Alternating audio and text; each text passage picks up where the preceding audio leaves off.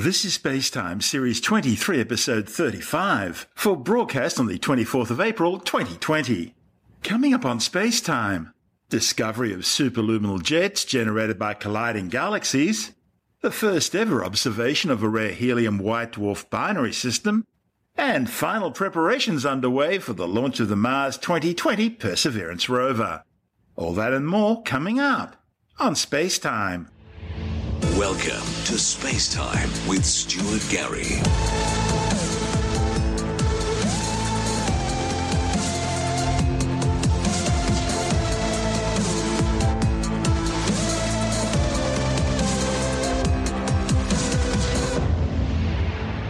Astronomers have discovered jets of charged particles bursting out at close to the speed of light from a pair of merging spiral galaxies. Previously, astronomers captured similar relativistic jets emerging from elliptical galaxies, but this is the first evidence of it happening from a pair of colliding spirals. The jets are being generated by material being pushed by the impending collision towards the center of one of the galaxies. There, it falls into the galaxy's central supermassive black hole. As it does so, it forms an accretion disk around the black hole's event horizon, with the materials being crushed and ripped apart, releasing vast amounts of energy before eventually finally disappearing into the black hole. The energy is being focused into powerful gamma ray jets, bright enough to be seen across the universe. It's usually pretty hard to dislodge material embedded in a galaxy and then force it towards the galactic center, but a collision with another galaxy is a pretty good way of doing it, moving enough material to generate extremely bright jets in the form of quasars, blazars, and radio galaxies, which are actually all the same thing, active galactic nuclei. It simply depends on their orientation.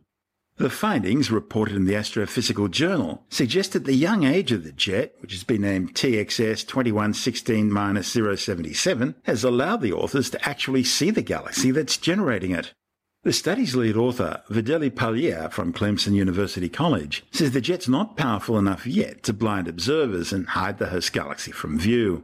Usually, these jets can emit more energy in the form of intense radio waves, X rays, and gamma rays in a single second than our Sun will produce in its entire lifetime. The image of the two merging galaxies suggests they're probably colliding for the second time based on the amount of gas that's already been dislodged. Now, eventually, all that gas will be expelled into space, and without gas, those galaxies won't be making any more stars. While it's now believed all galaxies have centrally located supermassive black holes, not all of them are feeding. And so not all of them have active galactic nuclei. For example, our own galaxy, the Milky Way's supermassive black hole, Sagittarius A star, appears to be mostly dormant. This is space time. Still to come, the first ever observation of a rare helium white dwarf binary, and Comet Borisov, the solar system's second confirmed interstellar visitor, appears to be breaking apart. All that and more coming up on Space Time.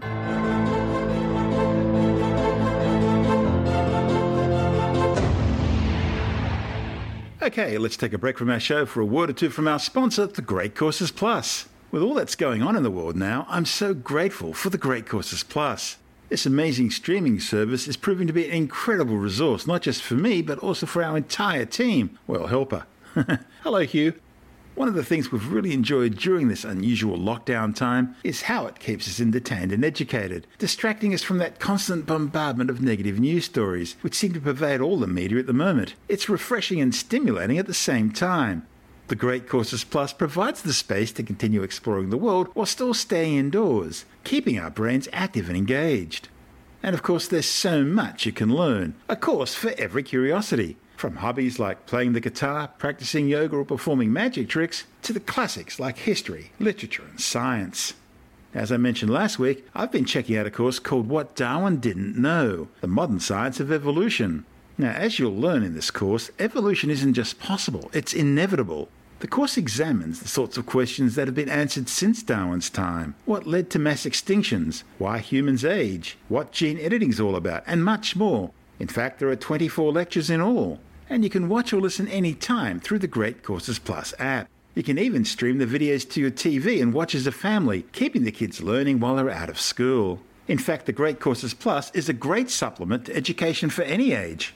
And of course, we have a special offer to get you started.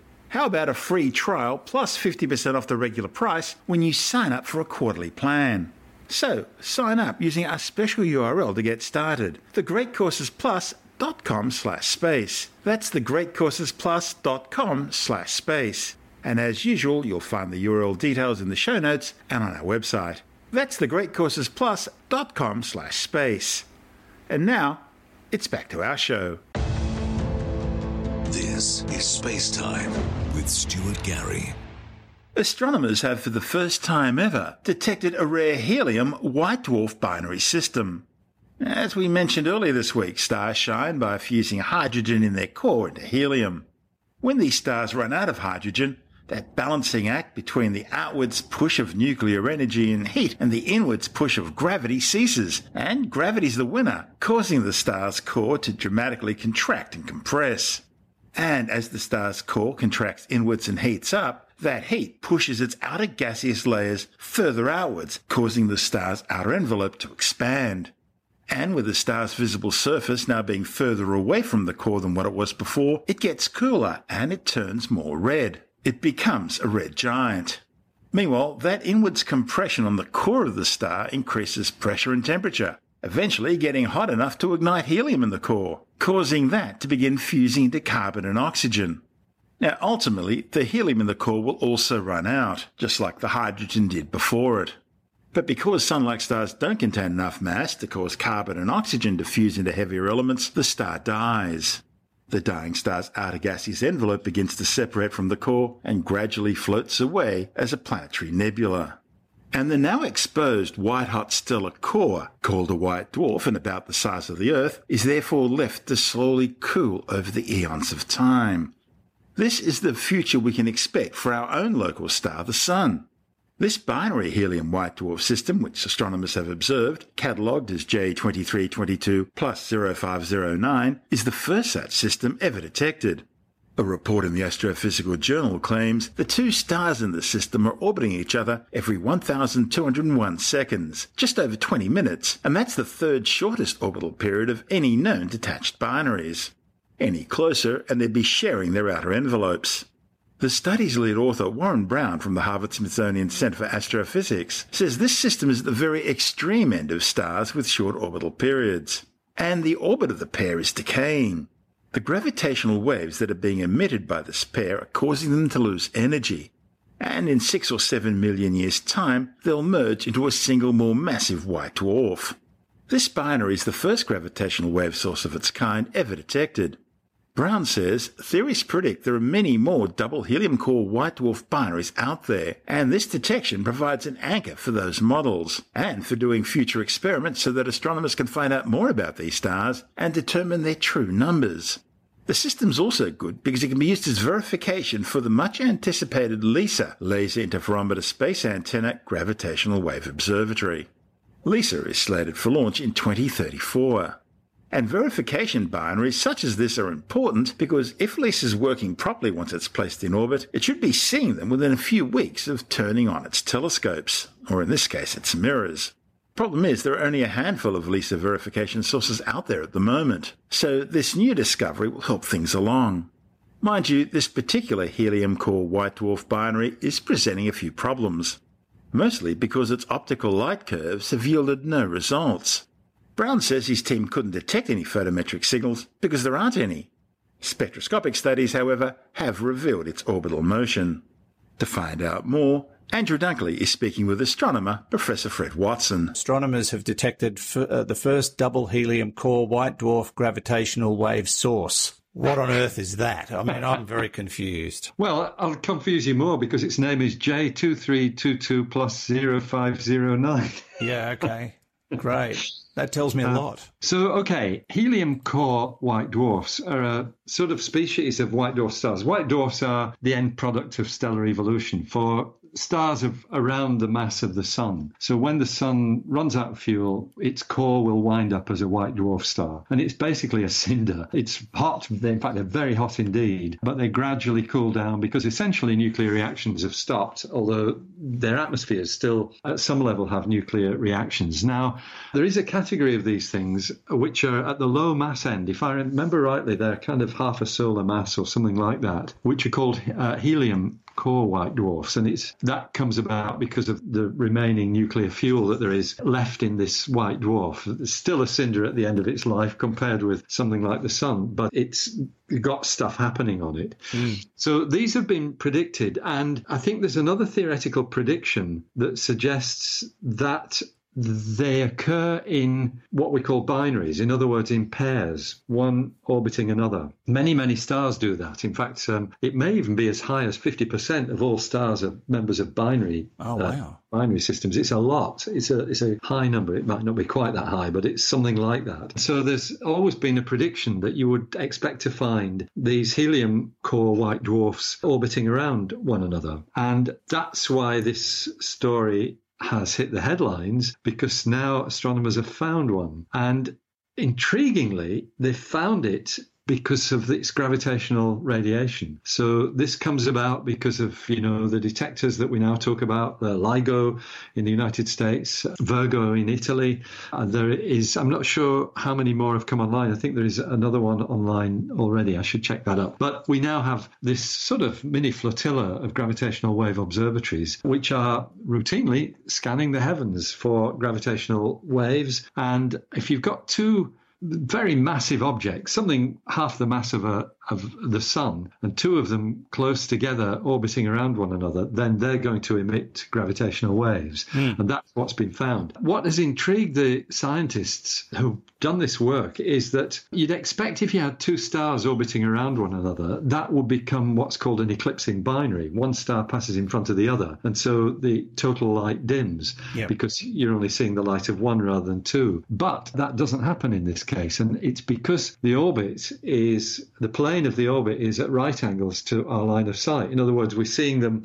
you know, uh, pro- uh, basically at uh, uh projected against the sky. One's orbiting around the other um, with no ch- no eclipses. The, the, one doesn't pass in front of the other They're one. Both always within our line yeah, of sight. Both yeah. always within our, our line of sight. That's exactly right. So there's no change in brightness. However, there's enough of a tilt that you can actually find a radial velocity, which means a, a speed towards or away from us. And using um, actually the uh, what's called the MMT telescope. It used to be MMT used to stand for multi mirror, multiple mirror, but then they replaced. I think it had six, uh, seven small mirrors, a bit like the Giant Magellan telescope will have, except much smaller. But those were replaced by a single mirror a number of years ago. So I'm not quite sure what MMT stands for now, but it's still called the MMT telescope. It's a bit like the, the AAO, which is no longer Anglo Australian Observatory or Australian Astronomical Observatory, but Australian Astronomical Optics. Keep the initials and. and um, Just change the name. Change the name. That's right. Yeah. So that's been confirmed as a binary, but it's the gravitational waves that are the real, perhaps inspiring part of this story that we're actually finding things that were predicted, but finding them by the fact that they're revealing their gravitational signature mm. as they orbit around one another. Uh, it's astonishing stuff. So most of the gravitational wave detections that we've talked about have been merging objects, merging neutron stars or merging black holes. And that's when the two things are the sort of end of this dance around each other and they coalesce and become uh, a single object. Well, this is also going to happen to the white dwarf pair as well, but not next week or the week after, six or seven million years, they're talking about the merger wow. uh, between these two objects to form a single, more massive white dwarf star. How difficult is it to tell the difference between various gravitational waves? And you know, they're all caused by different things. Yes. Uh, so how do you know which is which? That's the clever bit of all this because there's gravitational waves have got a very specific signature depending on the masses of the object, their separation, other physical parameters. It, it can be modeled very accurately. You're right that there will be some uncertainty, but the traces of these gravitational waves, and you can see the structure in them. You can see how they change over time, particularly the ones with black holes merging. The gravitational waves, when you look at the, the period and the amplitude of the wave, and the structure within them, you can basically tell what it is you're looking at, which is extraordinary. But uh, it's not like looking through a telescope. Oh, yes, that's a star, that's a planet. There's a lot of computation involved. But the astrophysicists who do this work are pretty confident in, in what they're seeing. And it all is self consistent as well. You know, the, the, observations seem to be telling all the same story. And I should have said that um, one of the, uh, the co authors, I think, are um, in the United States. Yes, CFA, which is the Harvard Harvard Smithsonian Center for Astrophysics and the University of Oklahoma. There's a, a co-author from there.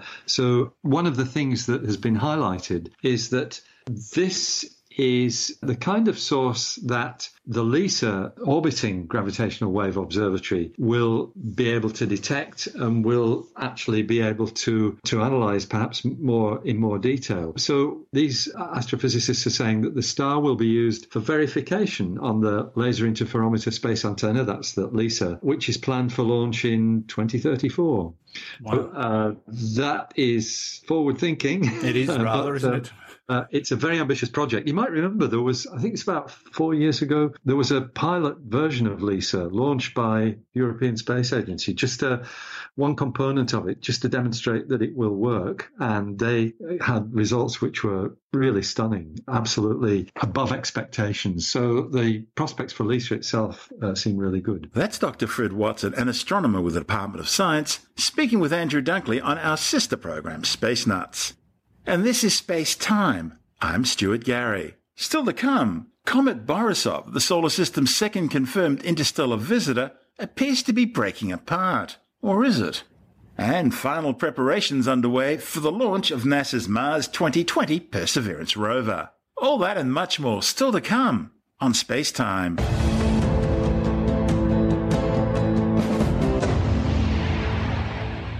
Comet Borisov, the solar system's second confirmed interstellar visitor, appears to be breaking apart.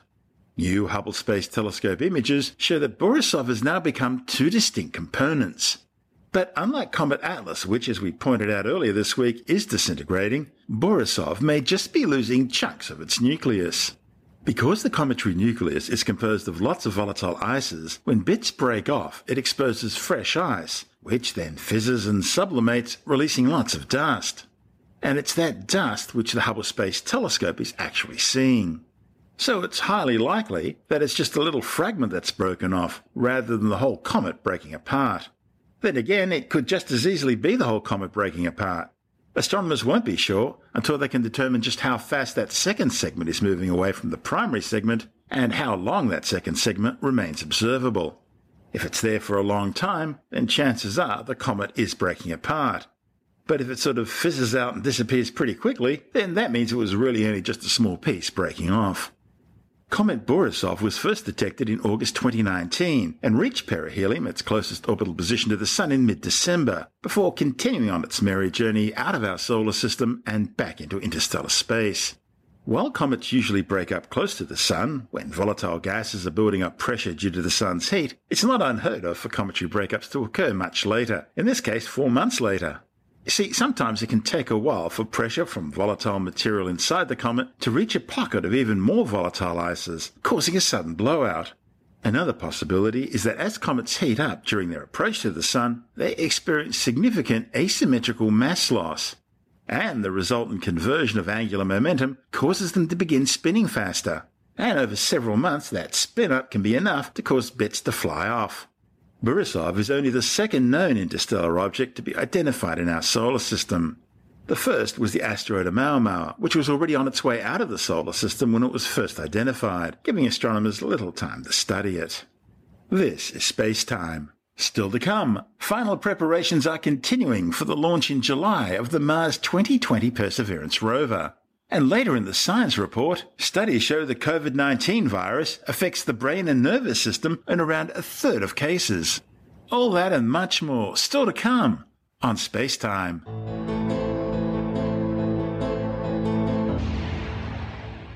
Final preparations are continuing at the Kennedy Space Center in Florida for the July launch of NASA's Mars 2020 Perseverance rover.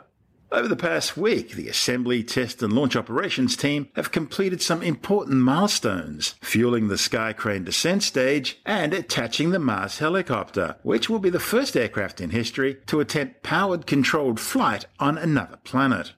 Some 401 kilograms of hydrazine monopropellant have been loaded onto the descent stage's four fuel tanks.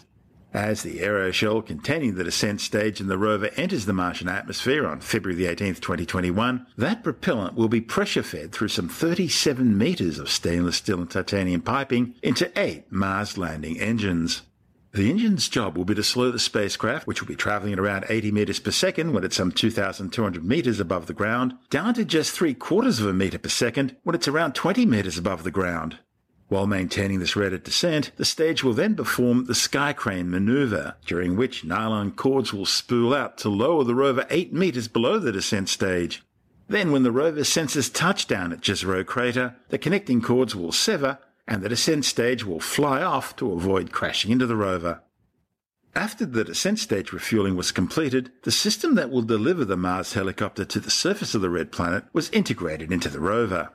The 1.8 kilogram helicopter is equipped with 1.2 meter diameter propellers cocooned within a special delivery system. In one of the first steps in the day long process, technicians and engineers made 34 electrical connections between the rover, the helicopter, and its delivery system on the rover's belly. After confirming that data and commands could be sent and received, they attached the delivery system to the rover.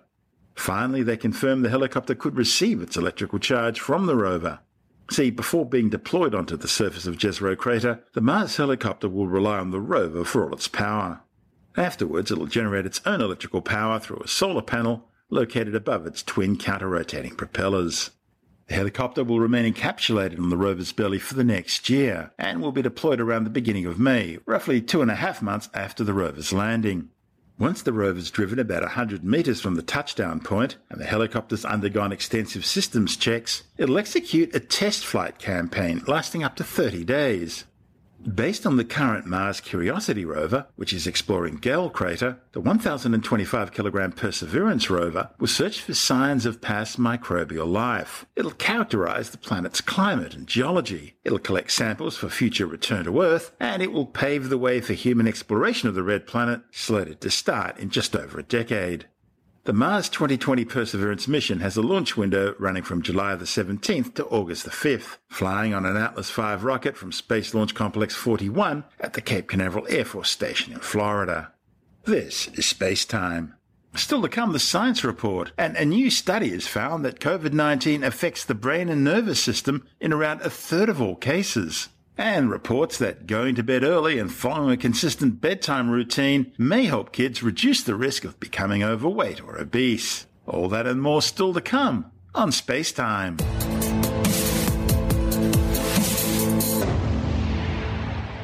And time now to take another brief look at some of the other stories making news in science this week with a science report. A new study has found that the COVID 19 virus affects the brain and central nervous system in around a third of all cases.